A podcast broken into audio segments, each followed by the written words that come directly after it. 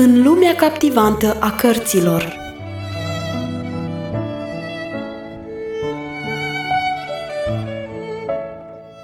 Ascultați în continuare lecturarea cărții Secretul Mulțumirii, scrisă de Harriet Loomis Smith.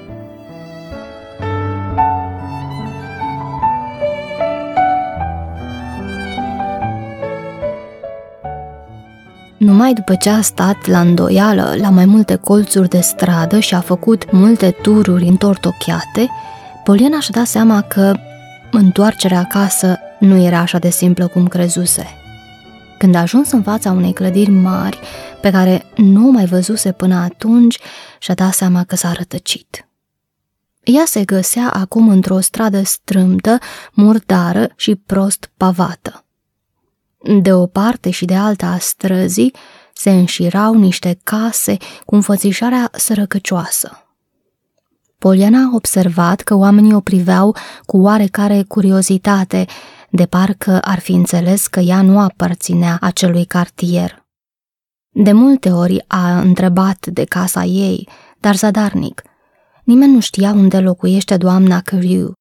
Ultima dată când a întrebat, i s-a răspuns într-un limbaj străin pe care nu-l înțelegea. Poliana continuă să rătăcească din stradă în stradă. Acum îi era și teamă și foame.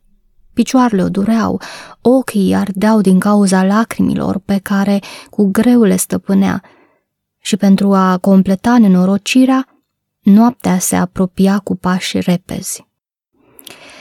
Ei bine, își zise ea, după toate acestea, trebuie să fiu mulțumită că m-am rătăcit, pentru că va fi așa de plăcut când îmi voi regăsi locuința. Când ajunse la încrucișarea a două străzi mari, se întristă de tot. Lacrimile îi curgeau și roaie pe obraj. Hei, copilă, de ce plângi tu?" o întrebă o voce veselă. Ce ai?" Cu un strigă de bucurie, Poliana se întoarse pentru a privi un băiețaș care purta un teanc de jurnale la sub braț. Ah, ce fericită sunt că te văd!" izbucnia Așa de mult doream să găsesc pe cineva care să nu vorbească la fel ca cei din acest cartier. Știi unde stă doamna Căriu? Nu, doamna aceasta nu mi este cunoscută. Dar nimeni de aici nu o cunoaște pe doamna Căriu? Imploră Poliana. Am ieșit să mă plimb și m-am rătăcit.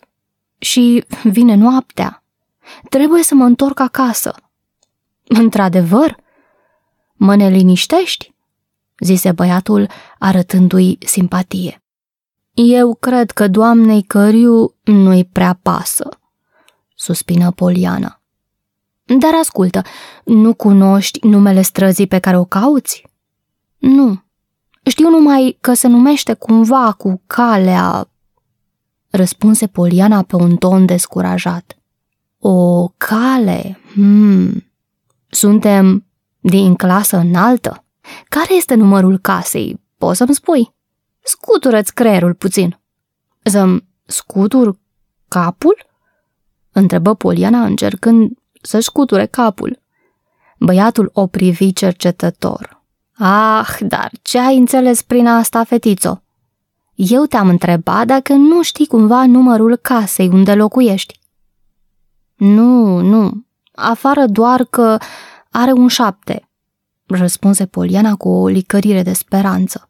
Nu, ascult aici, strigă băiatul cu dispreț. Are un șapte acolo și numărul acesta așteaptă să-l recunosc când îl voi vedea. Ah, eu aș recunoaște bine casa dacă aș vedea-o, zise Poliana cu multă seriozitate. Și Cred că aș recunoaște de asemenea și strada, căci are o alee mare pe mijloc. De data aceasta, băiatul a fost acela care a făcut ochii mari. O alee pe mijlocul unei străzi. Da, cu copaci, cu iarbă, cu bănci, cu... Dar băiatul o întrerupse plin de bucurie. Ura! Este calea Confederației! Sunt așa de sigur cum mă vezi și cum te văd. Nu-l conduc eu pe fiecare zi pe domnul James la grădina publică din apropiere? O să te conduc și pe tine. Nu mai așteaptă aici până îmi vând ziarele. După aceea vom merge împreună spre acea cale. Să înțeleg că vrei să mă conduci acasă? Întrebă Poliana, care nu înțelegea prea bine limbajul băiatului. Sigur, va fi o plăcere. Numai să cunoști casa. O, da, o cunosc, dar nu știu dacă este o plăcere sau nu. Băiatul se mulțumi să-i arunce o privire disprețuitoare și se pierdu în mulțime. După o clipă se auzi strigătul său. Jurnale! Un jurnal, domnule! Scoțând un suspin de ușurare, Poliana se așeză sub bolta unei porți și așteptă. Este gentil și-l iubesc, își zise ea, urmărind cu privirea silueta îndepărtată a băiatului. Dar vorbește caragios. Nu după mult timp, băiatul reveni cu mâinile goale. Vânduse toate ziarele. Vină înainte, zise el vesel. Urmăm traseul căii. Dacă aș fi bogat, te-aș conduce în automobil. Dar, cum eu n-am bani, vom merge pe jos. Drumul a fost în parte liniștit. Când însă au ajuns la grădina publică, Poliana a stricat veselă. Ah, acum aproape am ajuns, recunosc locul. Aici am petrecut clipe plăcute în după amiaza aceasta. Casa noastră nu este departe. Bună afacere! Acum vom traversa grădina pentru a ajunge în cale și asta pentru tine înseamnă a ajunge acasă. Ah, da, o voi recunoaște, răspunse Poliana cu toată încrederea unui om care se găsește în țări necunoscute. Se făcuse noapte când Poliana sosi în fața scărilor casei doamnei Căriu. Băiatul trase cordonul soneriei și ușa se deschise îndată. Poliana a fost primită de data aceasta nu numai de Maria, ci chiar de doamna Căriu, Bridget și Janie. Cele patru femei erau palide și înspăimântate. Copilă, unde ai fost?" întrebă doamna Căriu, apropiindu-se grăbită de ea. Am ieșit să fac o plimbare, apoi m-am rătăcit și ă, acest băiat, unde l-ai găsit?" o întrebă, întorcându-se brusc către ghidul Polianei, care în momentul acela era cu totul prins de admirarea lucrurilor frumoase pe care le vedea în vestibulul bine luminat. Unde ai găsit-o, băiete?" repetă ea cu un ton hotărât. Pentru un moment, băiatul își continuă admirarea lucrurilor fără a răspunde – Apoi clipi din ochi și răspunse cu o voce gravă. Am găsit-o aproape de cheiul Poșdein, venind de la nord-est. La nord-est? Această copilă singură? Poliana! exclamă doamna Căriu tremurând. Nu am fost singură, răspunse Poliana. Era atâta lume, nu-i așa, băiatule? Dar băiatul își căută drumul spre ușă. Poliana învăță multe lucruri în jumătatea de oră ce urmă. De pildă, că fetițele de familie bună nu trebuie să facă plimbări lungi, singure, într-un oraș străin, nici să se așeze pe bănci în parcuri și să vorbească cu persoane necunoscute. Ea mai învăță că a fost o adevărată minune că a putut veni acasă în seara aceasta și că a scăpat de multe și grave consecințe din cauza nesăbuinței sale. Da, doamnă, îmi zise ea. Acum sunt aici și nimic nu mi s-a întâmplat. Mi se pare că trebuie să fiu mulțumită de aceasta, în loc să mă gândesc tot timpul la nenorocirile ce mi s-ar fi putut întâmpla. Da, da, copilă, înțeleg asta, răspunse doamna Căriu oftând. Dar am tras o spaimă așa de mare din cauza ta, încât vreau să mă asigur că nu o să mai faci niciodată așa ceva. Adormind în seara aceea, Poliana murmură încetișor.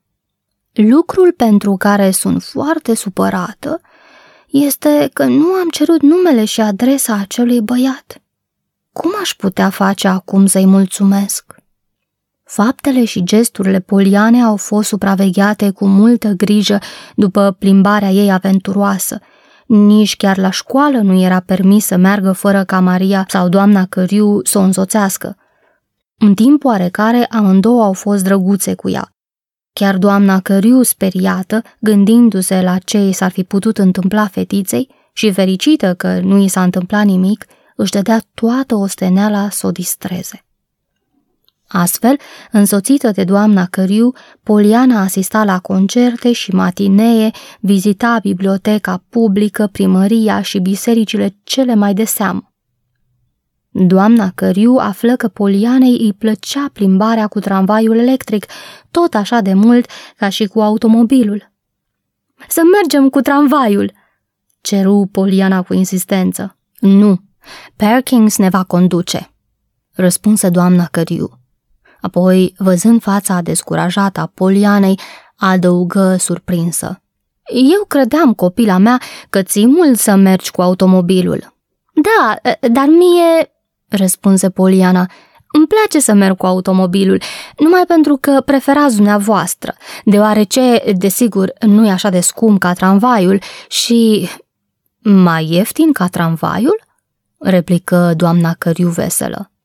Ba da, explică Poliana, tramvaiul costă 5 cenți de persoană, în timp ce automobilul nu costă nimic, că este al dumneavoastră.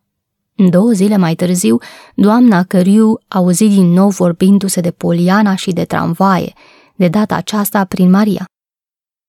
E minunat, doamnă!"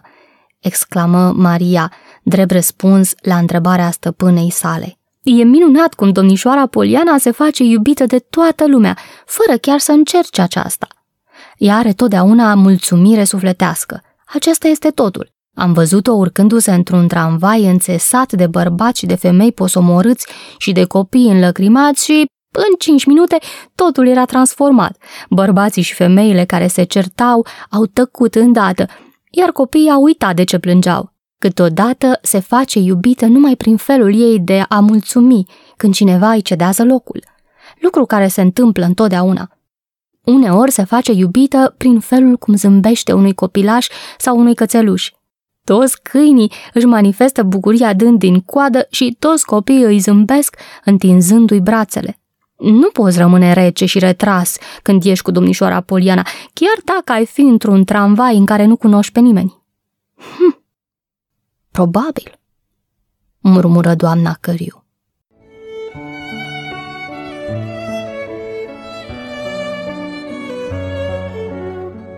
Ați ascultat lecturarea cărții Secretul Mulțumirii. Vă așteptăm și data viitoare pentru un nou episod din povestea emoționantă a Polianei.